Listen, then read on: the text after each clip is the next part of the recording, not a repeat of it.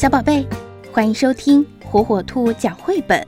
今天火火兔要给小朋友们讲的绘本故事，名字叫《卡卡搬新家》，作者比利时辛纳顿，由西安出版社出版。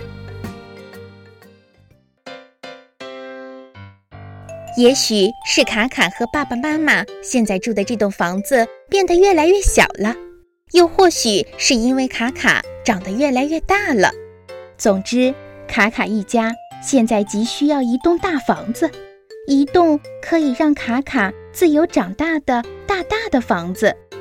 又或许在那儿，卡卡还会有一个弟弟或者妹妹呢。卡卡一家东奔西走。把急需一栋大房子的消息告诉了动物邻居们。小猪是第一个跑来邀请大象一家的。卡卡来到小猪家里，发现小猪的房子里到处沾满了泥巴，味道闻起来，嗯，还有一点儿怪怪的。谢谢你，小猪。我们还要再去其他的地方看看。卡卡礼貌地说。长颈鹿家的房子也很棒。可是里面已经住了六只小长颈鹿了，加上长颈鹿妈妈，一共有七个长脖子，二十八条大长腿。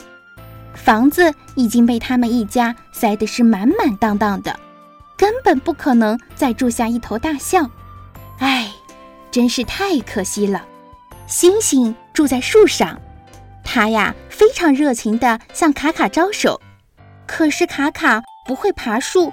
就更别说住在树上了。卡卡一家还是更喜欢待在地面上。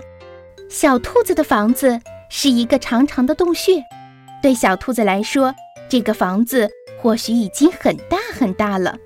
可是对于大象来说，这个房子就太小太小了。无论卡卡怎么努力的尝试，房子里也只能塞得下它的长鼻子。那小老鼠的房子就更小了，甚至连卡卡的小脚趾都塞不进去，大家伙都帮不上忙，这一下该怎么办呢？就在这时，空中传来了一个声音：“前几天在飞行的途中，我看到了一栋又大又漂亮的房子，还没有人住。”白鹳优雅地落在了卡卡家的房顶上，说。明天我可以带你们去看一看。第二天清晨，卡卡第一个就起床了。他真想快点儿去看看白鹳说的那栋又大又漂亮的房子。动物们都来送别大象一家，再见，祝你们好运。虽然邻居们都很舍不得大象一家的离开，可是他们更希望大象一家能找到满意的新房子。谢谢，谢谢你们，我会非常想念大家的。卡卡依依不舍地对大家说。一路上，卡卡被沿途的风景深深地吸引住了。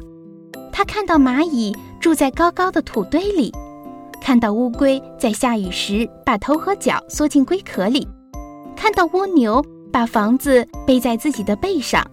看到各种各样的动物住在各种各样稀奇古怪的房子里，竟然还有些会住在水里。就这样走啊走，卡卡还从来没有走过这么远的路。当大象一家最终到达新房子的时候，太阳都快要下山了。好大的房子啊！里面竟然还有个游泳池。象爸爸惊奇地说，就连象妈妈也赞叹道。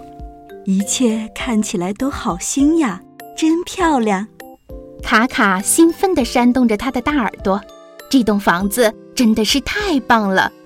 地上散落着几根稻草，卡卡用他的长鼻子凑上去闻了闻，轻声地说道：“我闻到了家的味道。从现在起，这里就是卡卡的新家了。新家既宽敞又漂亮。”大大的院子里还有一个美丽的池塘，他的新邻居们也都很友好。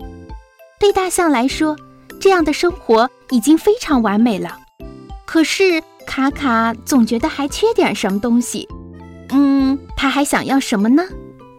哦，我还想要一个弟弟或者妹妹，因为现在我们已经有足够大的地方给他住了。